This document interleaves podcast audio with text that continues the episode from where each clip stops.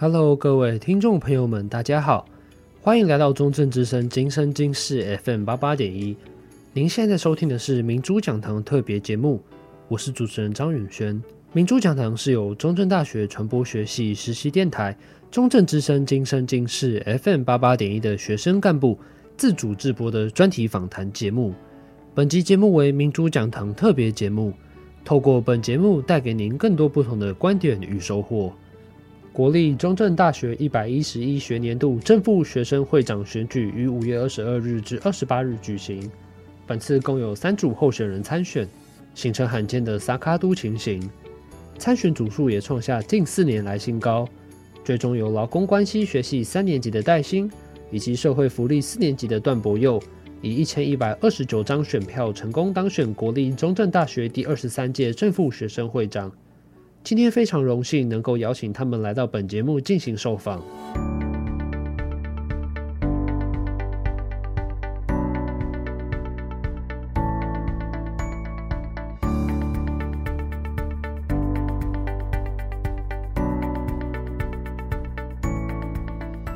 好，本节目很荣幸能够邀请到中正大学今年度的正副会长当选人。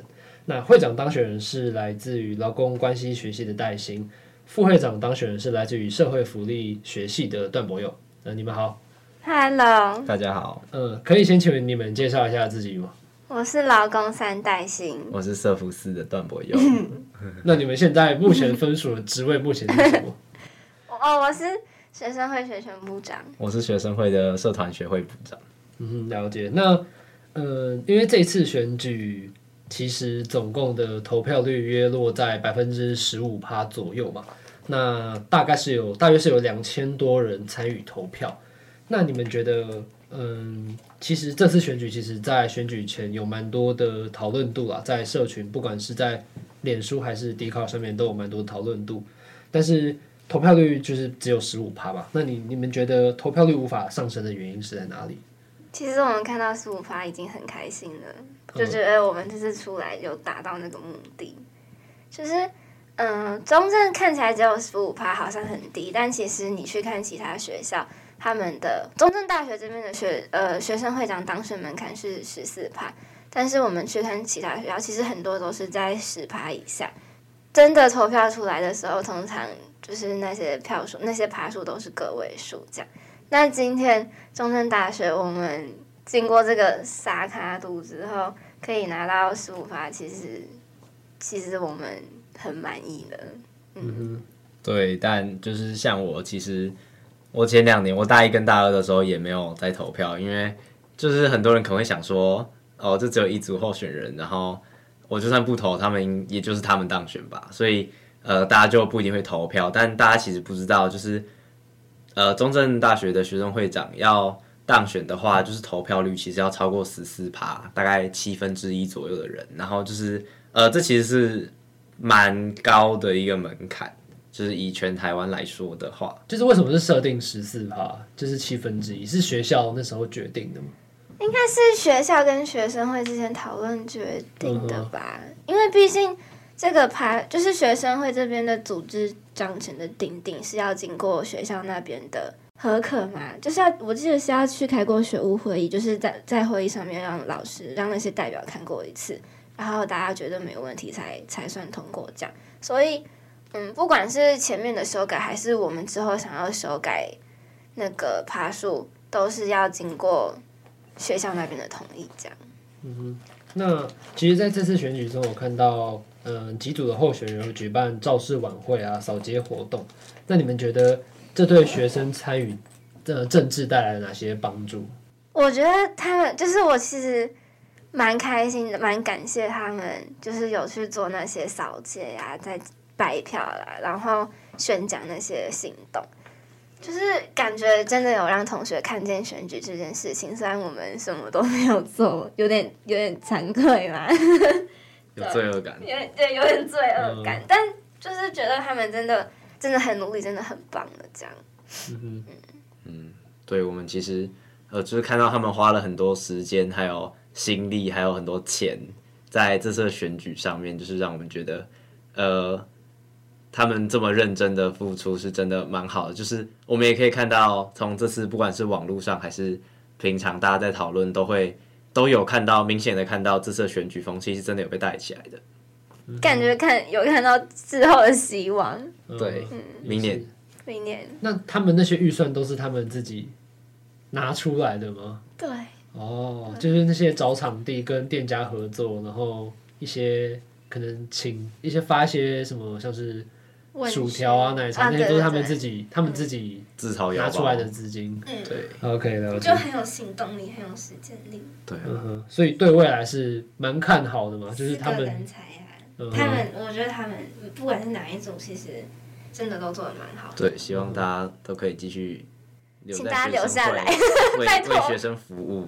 嗯哼，那那因为这三个三组候选人都是来自于学生会嘛，那其实一般就是非学生会成员的学生嘛，就是对这种参与度可能相对来说较低一点。那你认为你们觉得这个最大的原因会是什么？还就是对，像是对学生政治的比较不关心这样。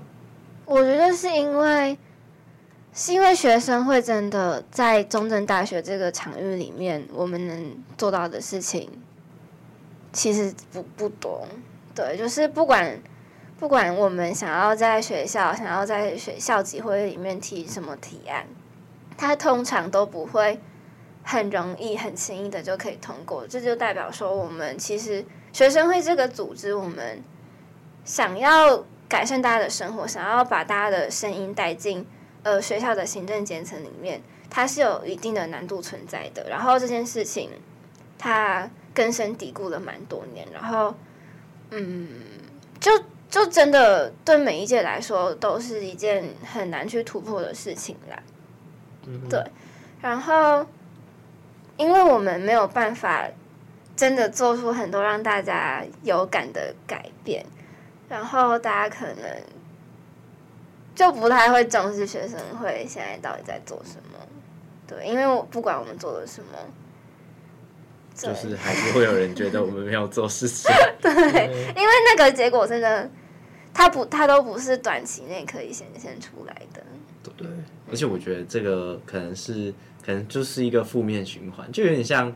因为像一个工会的概念一样，就是，嗯、呃，大家对他的参与或投入很少的话，那你工会的力量就会非常的小。嗯、然后，呃，你的工会力量很小，你就没办法再去争取一些福利或是权益。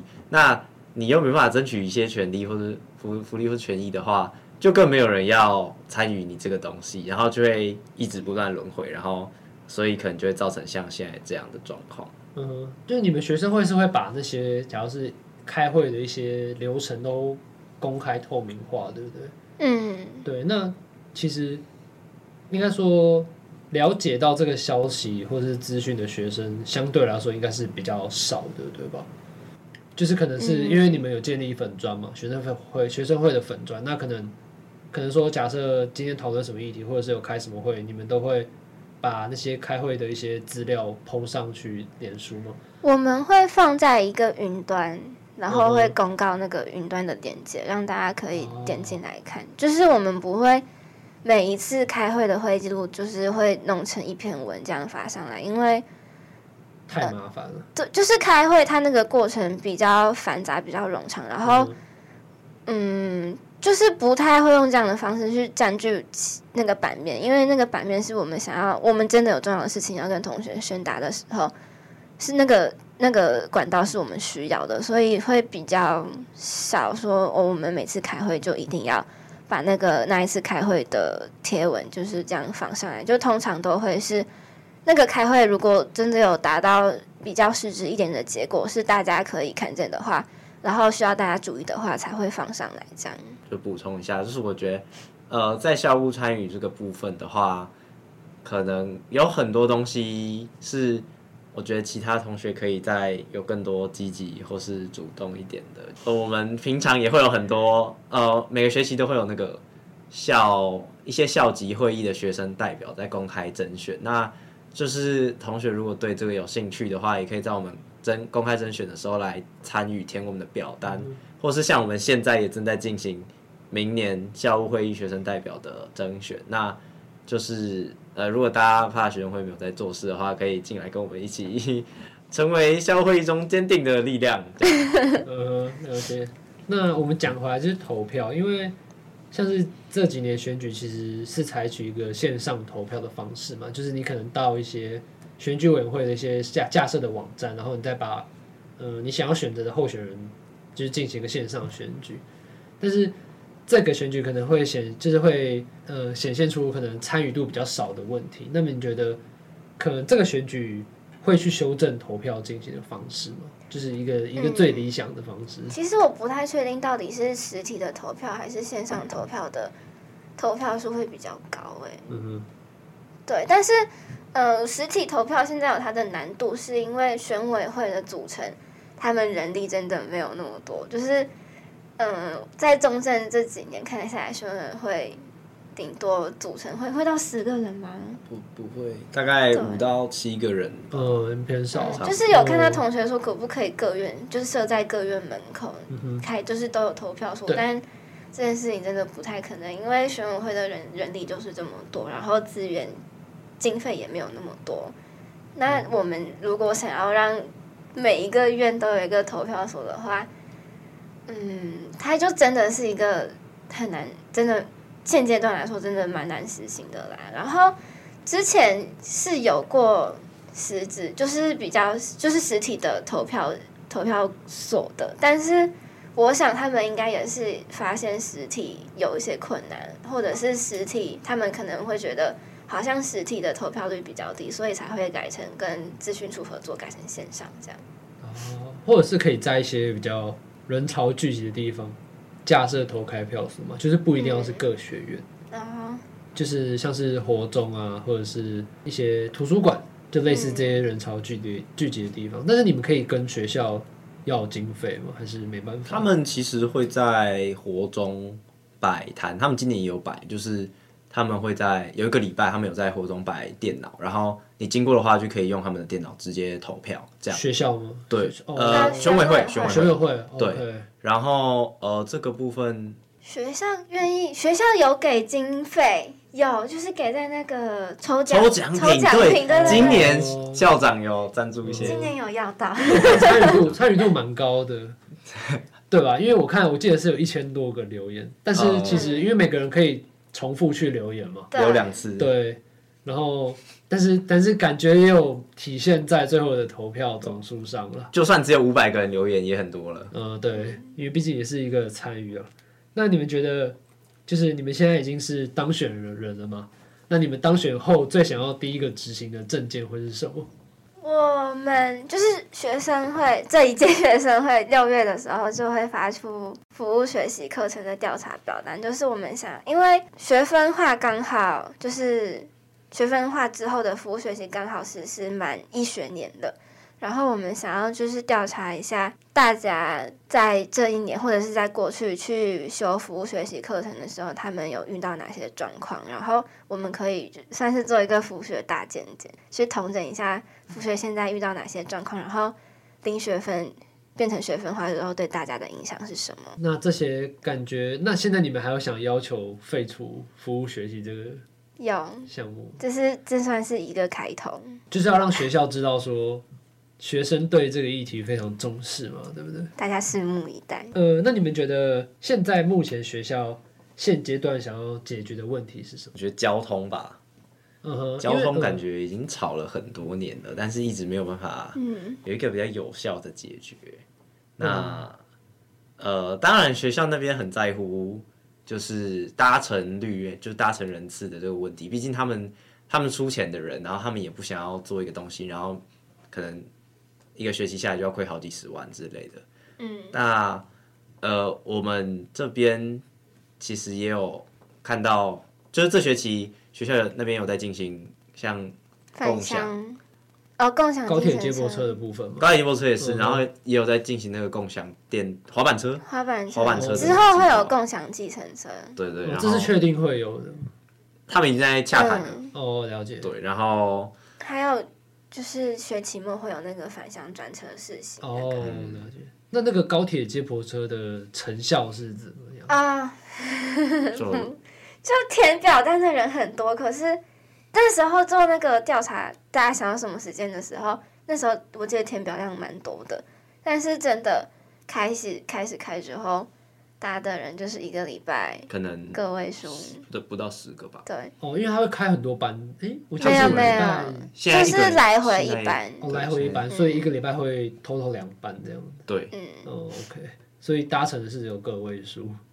嗯，我自己其实蛮希望我们可以有，就是因为我们现在到到嘉义到民雄的公车是一个小时一班，然后七点六点之后就没了。对对。我其实，其实我大一的时候，我我来的时候没有机车，然后我都是靠着那个公车来生活的。然后我蛮希望我们可以去跟南华大学合作，因为南华那边的公车，他们有他们自己的公车，然后有开到有开到奈斯，然后有开到民雄麦当劳。Oh. 我觉得其实我们是需要那一个小巴的。然后学校那时候忘记是在语校长院的时候嘛，有跟学校提过这件事情。学生部的部门有提出来，然后学校就是说，他们又会担心酝酿，然后说他们觉得那个小巴他们看过几次都没什么人搭。但其实我觉得那个小巴之所以会没有人搭，是因为大家可能都会像我一样，大一刚来的时候没有机车，然后最后被这个环境逼着去买一台机车，这样就是。我觉得我们要直接改变这整个交通的环境，我们才可以改变大家的使用习惯。嗯哼，对，对，然后才可以减少，可能才可以减少我们学校周遭的事故率这些。那高铁接驳车的部分是会继续推动吗？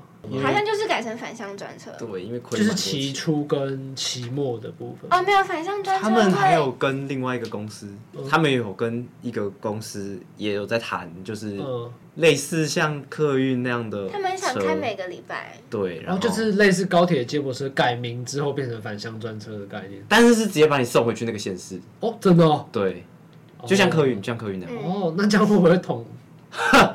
我不知道，就是因为统联现在感觉。他的就是状况，感觉有点被批评了。真的吗？对，我不知道有没有打。统联不是买票很麻很麻烦吗？因为不是说统联什么，就是假如我从民雄中正大学搭回去台北，可能要个四五个小时。嗯，对，因为上一个是日统，可能只要三个小时。对，三个半小时。然后统联，因为好像它好像会停休息站。哦，中港那边。对对对，然后可能会耗费比较多的时间。嗯，对。所以感觉也是一个问题，确实。呃，最后一个问题就是，呃，你们觉得中正大学学生对于一些选举事务啊，较比较不关注的原因是什么？学生会长他其实这个选举的成绩是很低很低的，大家可能就是成选举成绩越越低，关注度一定就会越少，然后大家可能都不一定会回家去投你们家的乡镇市议员了。那一个学生会长对你生活，你投不投好像对你生活也没什么差。嗯嗯，对，可能就是这就是大家的感受吧。嗯哼，就是大家就是可能只在乎自己的事情嘛，那可能对一些大环境的事情会觉得就是不关我的事，就是讲白一点了。对，就大家应该会通常都会觉得说学生会在干嘛，跟我没什么关系，嗯、或者就离我其实蛮遥远的。嗯哼，但是就是大家其实。在法规里面，大家都是学生会的当然会员，嗯、所以学生会在干嘛，其实跟大家都有关系。然后你如果想知道，如果想参与进来，就要加入我们行政中心。然后你如果想知道你的钱到底都被花去哪里了，就要关注我们的预算书跟决算书，或者是直接去议会。对，或者是直接去议会。好，那今天非常谢谢能够邀请到学生会的会长还有副会长来到我们的节目。好，谢谢你们，谢谢，谢谢。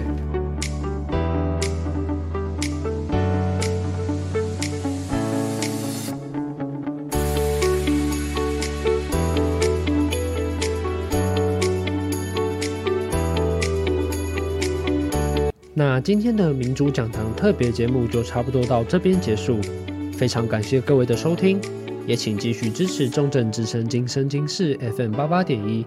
给您更多优质的好节目、好新闻，我是主持人张允轩，期待下次再见，拜拜。